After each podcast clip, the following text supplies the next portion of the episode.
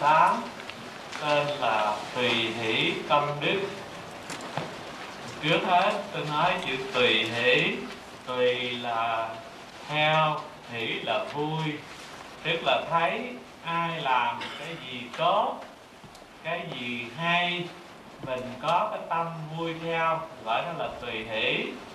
Còn ở đây là nói, ai mà nghe kinh pháp qua họ trì đọc tụng rồi người khác tùy hỷ, theo thì công đức cũng được nhiều. Đó là cái ý nghĩa tùy hỷ.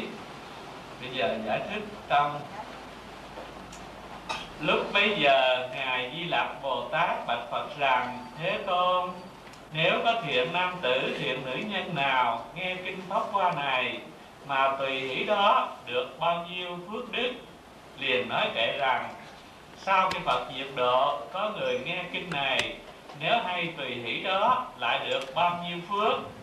Như vậy đó là đoạn đầu. Ừ, ngài di lặc hỏi phật, người thiện nam, thiện nữ, nghe kinh pháp qua này mà tùy hỷ thì được bao nhiêu phước? Đó là cái câu hỏi để được phật giải thành cái phẩm này. Khi đó phật bảo ngài di lặc bồ tát rằng, ai vật đa sau khi như lai diệt độ, có tỳ kheo tỳ kheo ni, ưu bà tát ưu bà di, và người trí khác, hoặc lớn hoặc nhỏ, nghe kinh này mà tùy hỷ rồi.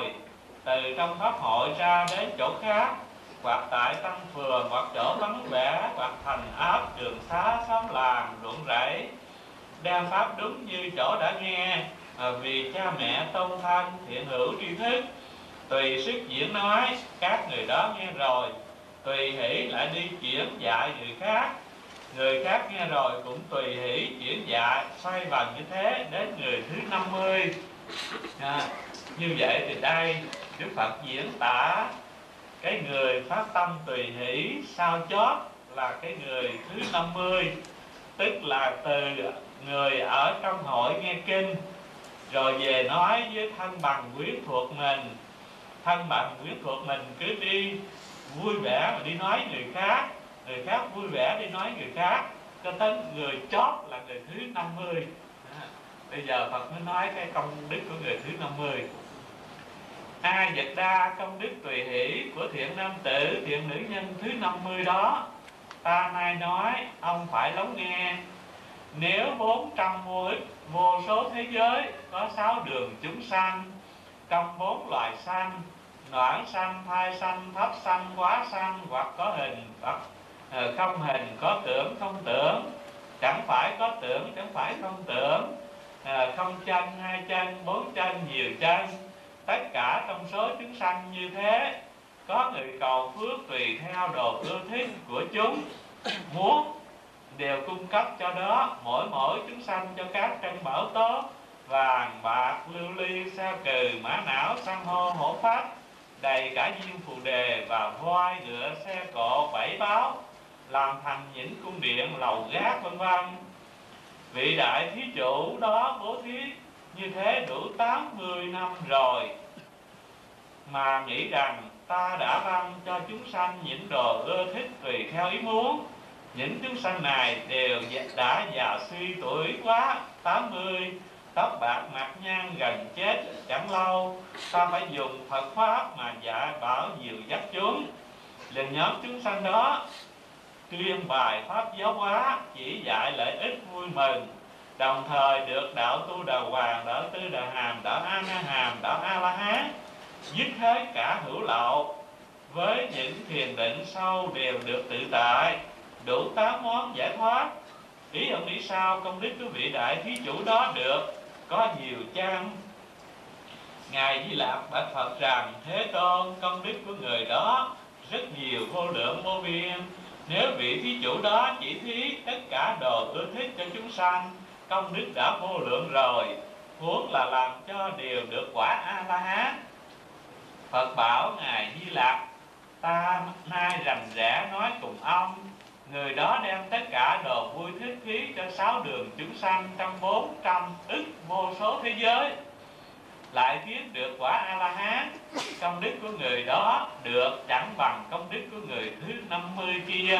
Nghe một bài kệ kinh pháp hoa mà tùy hỷ, trăm phần, nghìn phần, trăm nghìn muôn ức phần, chẳng bằng một phần, nhẫn đến tính đến thí dụ không thể biết được a nhật đa người thứ 50 như thế. Soi vần trong kinh pháp hoa, nghe kinh pháp hoa. Công đức tùy hỷ còn vô lượng vô biên a tăng kỳ. Huống là người tối sơ ở trong hội nghe kinh mà tùy hỷ. Phước đó lại hơn vô lượng vô biên a tăng kỳ, không thể sánh được. Đọc qua đoạn này thì quý vị thấy, nghĩa là chúng ta có thể hiểu nổi không? Nói rằng có 400 muôn ức vô số thế giới. 400 muôn ức vô số thế giới thì chừng bao nhiêu thế giới. Đã là 400 muôn ức mà lại còn vô số nữa. Thì như vậy mình không biết là bao nhiêu. Nhưng mà trong đó, đó có những chúng sinh trong bốn loài noãn sanh thai sanh thai sanh noãn sanh thai sanh thấp sanh quá sanh đó bốn thứ. Rồi hoặc có hình không hình có tưởng không tưởng. Chẳng có tưởng chẳng không tưởng.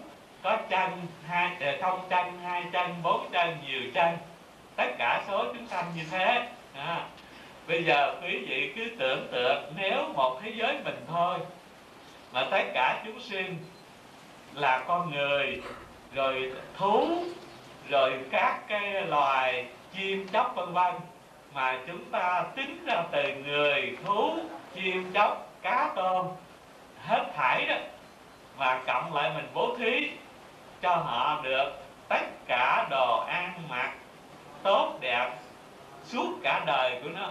Của những gì đó, mình nghĩ nhiều chưa?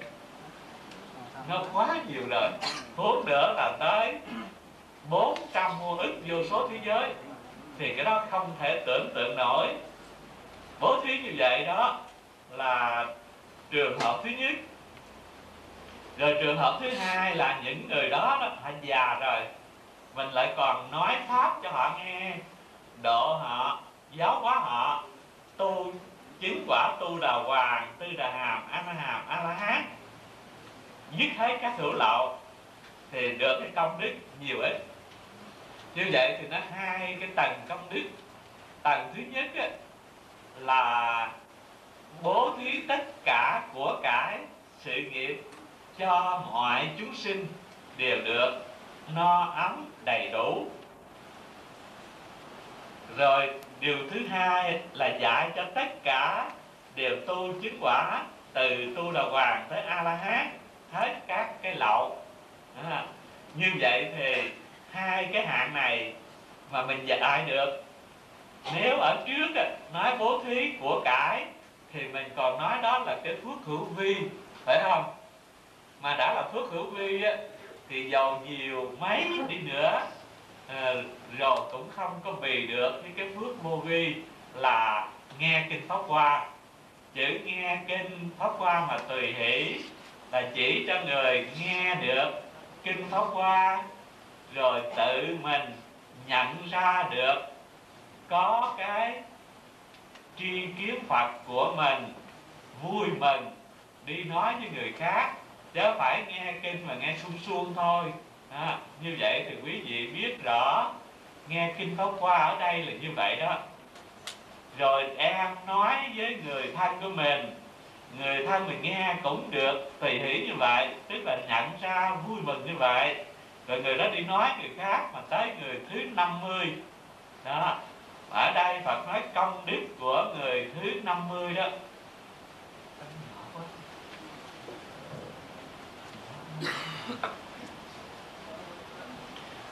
Cái công đức của người thứ 50 á, là còn hơn công đức của người bố thí cho tất cả chúng sinh những của báo đầy đủ và kể cả cái công đức mà chỉ dạy tu hành chứng quả a la hán vô số người. Thì như vậy chúng ta mới thấy làm sao? Nếu mà công đức của người thứ 50 đó là công đức trở về với cái ừ, tri kiến Phật của mình, thì tri kiến Phật của mình là cái chẳng sanh, chẳng diệt cái đó là cái thể cùng tột cứu kính mà tất cả chúng sinh ai cũng sẵn có. Nó không phải là cái tướng sinh diệt. Thì như vậy cho nên đem cái công đức bố thí của cải để sánh với cái phước đức hay là cái công đức trở về với cái tánh uh, tri kiến Phật của mình trở về cái tri kiến Phật của mình thì cái của cải đó nó không bị kịp thì thôi cũng dễ hiểu rồi. Nhưng mà cái công đức dạy người ta tu chứng quả a la hán đó, thì cái đó là hữu vi hay vô vi? Đó là vô vi đã thành thánh, không còn lậu tặng rồi. Thì như vậy là công đức lớn vô kể mà tại sao những người đó được cả cái quả a la hán mà bì với cái công đức của người chỉ nghe kinh pháp qua mà tùy hỷ, thì người này còn nhiều công đức hơn. Những vị chứng quả a la hán dạy nhiều người chứng quả a la hán vô số như vậy. Đó. thì cái chỗ này là cái điều mà chúng ta phải hiểu cho thật rõ. Bây giờ muốn hiểu cái này ờ, tôi thí dụ, tôi thí dụ như chúng ta buổi sáng trời tối trời mưa hay là sương nhiều, rồi sáng ánh nắng, mặt trời lên, xuyên qua những cái cành lá, thì có những cái hạt xương còn động lại trong cái đeo ở trên cái cành, cái lá. Thì qua ánh sáng đó chúng ta thấy nó lóng lánh, phải không?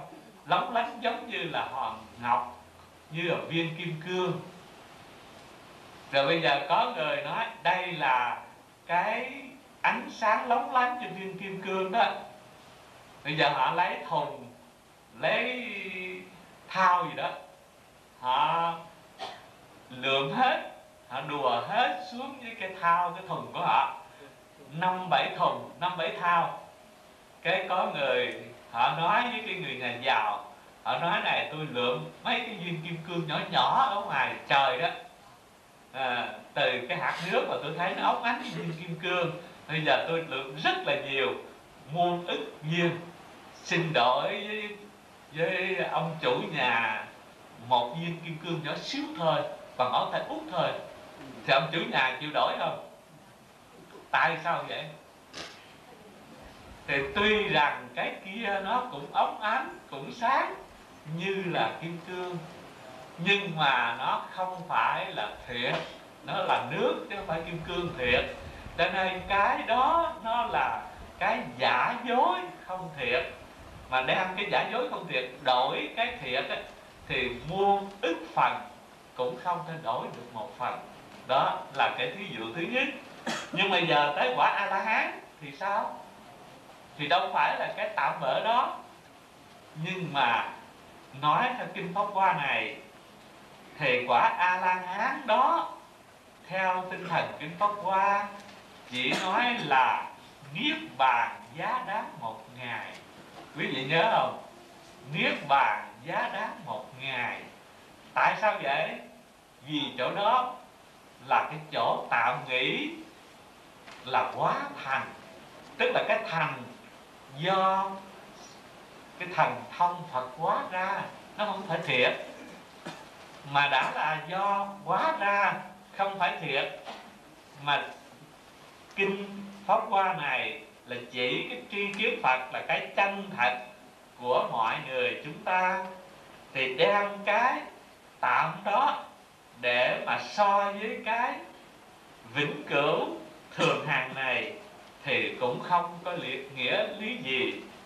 Tôi ví dụ ví dụ như có người họ quá họ có cái cái cái ảo thuật, họ quá ra một cái ngôi nhà sang trọng.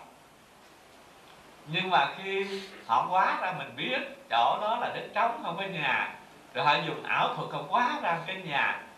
Ừ, quá ra cái nhà, thì cái nhà rất là sang trọng. Nhưng bây giờ họ kêu mình đi đổi đổi cái nhà thường thường ba căn, thường vậy thôi nó đây tôi có cái nhà sang trọng này tôi đổi cái ăn đổi cái ăn cái nhà thường thường đó, thì mình chịu đổi không? Nếu mà biết đó là cái nhà biết quá ra, thì dù nó sang trọng nó cái gì cũng không bao giờ mình chịu đổi, phải không? Tại vì mình biết đó là cái biến quá mà biến quá thì có tạm thời, một bao nhiêu giờ, bao nhiêu phút đó thì nó mất đi, nhưng đâu còn nha bởi vậy cho nên ở đây phải hiểu đoạn trước. Phật nói rằng cái niết bàn của La Hán là cái niết bàn giá đáng một ngày. Phải không? Còn cái niết bàn của Phật mới là viên mãn, mới là cứu kiếm. Mà niết bàn của Phật là niết bàn nào? Tức là trở sống lại với cái tri kiến Phật của mình. Lấy đó làm nhân tu để viên mãn Phật quả cái niết bàn đó mới là cái niết niết bàn cứu kiếm còn niết bàn kia là cái niết bàn tạm thời cho nên Phật gọi nó là quá thành. À, chứ không phải là bảo sở. Quá thành là cái thành biến quá ra. Mà đã là cái biến quá ra thì cái giá trị nó chỉ có một thời gian ngắn thôi. Còn cái bảo sở là cái chỗ chân thật quý báu đó thì giá trị nguyên diễn đem cái giá trị tạm bợ để so với cái giá trị miên viễn thì cái tạm bợ không có nghĩa lý gì hết. À, bởi vậy cho nên hai bên từ cái phần trên là nói về cái công đức thế gian mình giúp đỡ cho người ta tiền của cơm áo ấm no thì cái đó là cái có phước nhưng cái phước đó nó thuộc về cái phước để sanh trên các cõi lành, rồi hưởng hưởng rồi nó hết, vì nó cũng thuộc về cái loại à, phước sinh diệt không có bền. Rồi cái thứ hai nữa là dạy người ta tu chứng quả a la hán thì cái đó là cái phước vô lậu. Nhưng mà cái quả a la hán cái niết bàn đó cũng là tạm thời chứ chưa phải là cứu kiếm vì vậy mà đem cái tạm thời so với cái cứu kiếm thì cũng không có bị được. Bởi vậy cho nên ở đây nói cái người thứ 50 mà tùy hỷ kinh pháp hoa đó công đức còn hơn tất cả cái cái phước của những cái vị trước. À, bố thí cho người ta tiền của vô số chúng sinh rồi dạy vô số chúng sinh được tiếng qua la hán cũng không bì được cái phước của cái người tùy hỷ công đức của kinh pháp hoa là chỗ đó. À, hiểu như vậy thì quý vị mới thấy phật nói không có sai nhưng mà vì chúng ta dùng cái tình phàm đối đãi mà suy gẫm thì thấy như là khó hiểu như nó quá sức tưởng tượng của mình. A Nhật Đa nếu có người vì kinh này mà qua đến tăng phường hoặc ngồi hoặc đứng, trong chốc lát nghe nhận nhờ công đức đó, chuyển thân sanh ra được, voi ngựa xe cộ kiệu cán, bằng tranh bảo tốt đẹp bực thượng và được ở thiên cung. Nếu có người ngồi trong chỗ giảng pháp, sao lại có người đến bèn khuyên mời ngồi nghe hoặc chia chỗ cho ngồi? Công đức của người đó chuyển thân được chỗ ngồi của đế thích hoặc chỗ ngồi của phạm vương hoặc chỗ ngồi của chuyển luân thánh vương. À, thì ở đây nói về cái công đức nên là chỉ mời ngồi hoặc là đứng nghe thôi. Nên là trong cái thời gian tạm thời ngồi đứng nghe hoặc là chia chỗ cho ngồi vân vân thì đã được cái công đức sanh lên các quả trời hoặc là công đức làm chuyển luân thánh vương, vân vân. Thì như vậy, quý vị thấy, nó quá dễ. Người ta tu thập thiện trần ai mà sanh lên cõi trời cao lắm cõi trời đau lợi thôi, phải không? Còn như vậy mình chỉ mời người ta hoặc nhường chỗ ngồi nghe kinh thoát qua có chừng vài tiếng đồng hồ liền được sanh lên tới cõi trời phạm thiên. Được ngồi của chỗ chuyển luân thánh vương hay là phạm thiên thì như vậy là quá sức rồi, phải không? Nhưng mà ở đây, với cái ý như khi nãy nói, bởi vì chúng ta đã khéo biết và khéo hướng người trở về cái tri kiến Phật. Nghe kinh Pháp qua tức là trở về tri kiến Phật. Dù trong một thời gian ngắn, ít, mà họ có một chút lòng tin đối với cái tri kiến Phật, thì cái công đức cũng vô kể bởi vì chỉ có trở về cái tri kiến Phật mới là cái mà bền lâu dài. Còn tất cả đều không cái gì bị nổi. Bởi vậy cho nên hiểu lẽ này thì chúng ta mới không lấy làm lạ. Khi mà à, ở trong cái sử nói rằng Đức Phật sinh ra đi bảy bước tay chỉ trời tay chỉ đất, nói thiên thượng thiên hạ duy ngã độc tôn phải không? Trên trời dưới trời chỉ ta là hơn hết. Ta là cái gì? Tức là cái pháp thân hay là cái tri kiến phật này? Cái đó là cái trên hết. Chứ còn không nói thêm hai câu sau nữa. Hai câu sau thì bên nguyên thủy nói cho bên này thì nói tới đó cái dừng. À, như vậy thì để thấy rằng tất cả cái công đức tất cả cái quý báu không gì công đức nào bằng cái công đức trở về với tri kiến Phật. Tất cả cái quý báu không quý báu nào bằng cái quý báu trở về tri kiến Phật. Cho nên cái đó là trên là tối thượng. A Dật Đa nếu lại có người nói với người khác rằng, có kinh tên Pháp Hoa nên cùng nhau qua nghe, liền nhận lời, bảo nhẫn đến nghe trong giây lát. Công đức của người đó chuyển thân được với Đà Lam Ni Bồ Tát, sanh chung một chỗ, căn tánh lanh lợi, có trí huệ trăm nghìn muôn đời.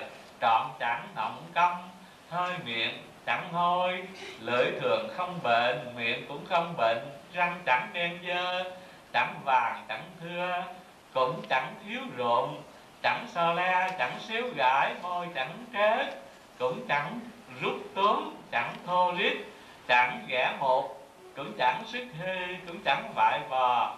Chẳng dày chẳng lớn cũng chẳng đen nám không có các tướng đáng chê. Mũi chẳng xẹp dẹp, cũng chẳng cong gãi.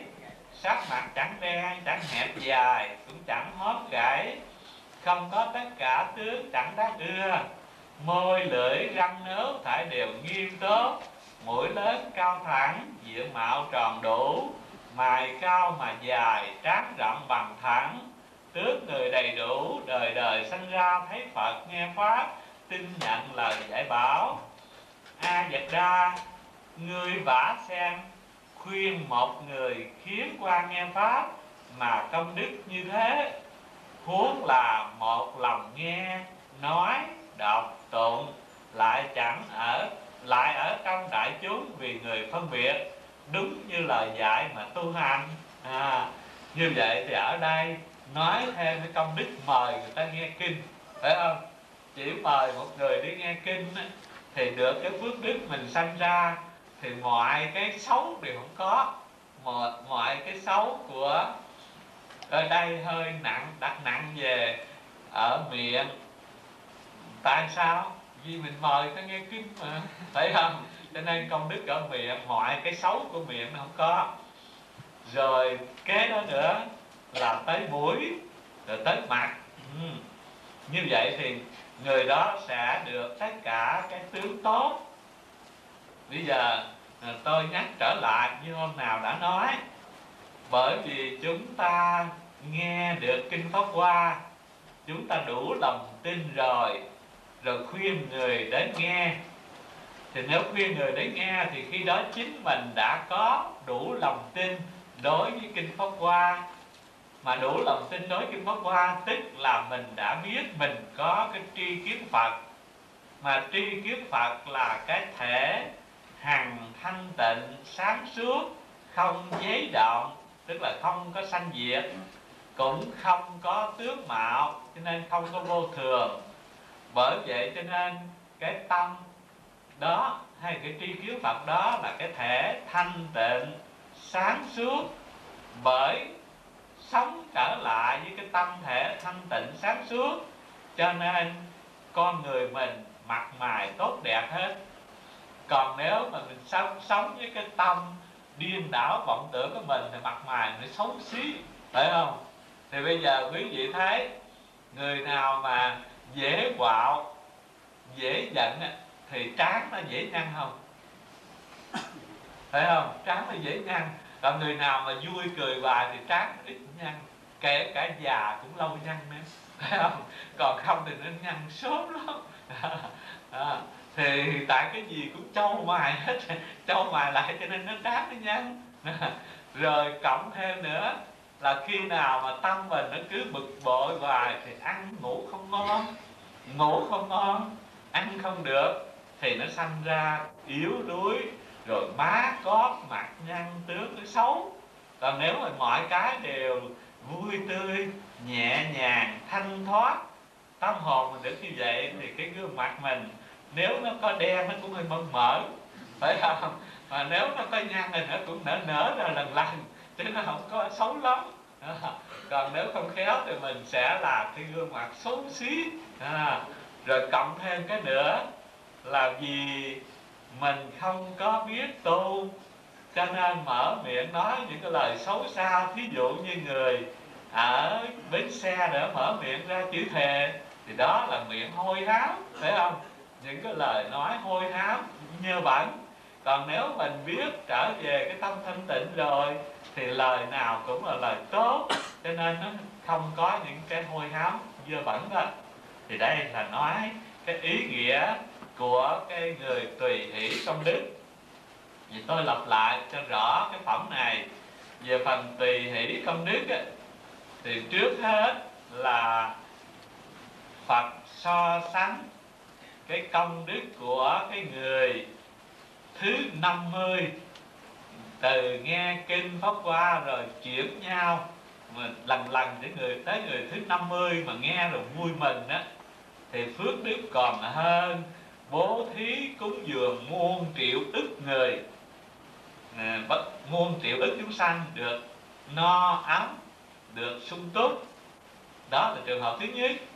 Trường hợp thứ hai là mình dạy những người đó đều tu chứng qua la hán đều không bằng cái người thứ 50 tùy hỷ về kinh pháp hoa. À, đó là trường hợp thứ nhất. Rồi trường hợp thứ hai là mình nhường chỗ ngồi rủ người ta tới nghe kinh và nhường chỗ ngồi cho họ. Họ cùng nghe với mình. Thì cái công đức đó cũng là lớn lao vô kể. Rồi cái thứ ba nữa là gặp ai mình kêu mình rủ đi nghe kinh. Thì người mà rủ nghe kinh thì họ uh, được nghe chốc lát thôi. Thì mình cũng có công đức ờ, rất là lớn. Tất cả những cái sung sướng tốt đẹp mình đều được đầy đủ. Đó là nói về cái công đức tùy hỷ, kinh pháp qua thì trong cái lời trùng tụng cũng lặp lại ý đó thôi. Đọc tiếp.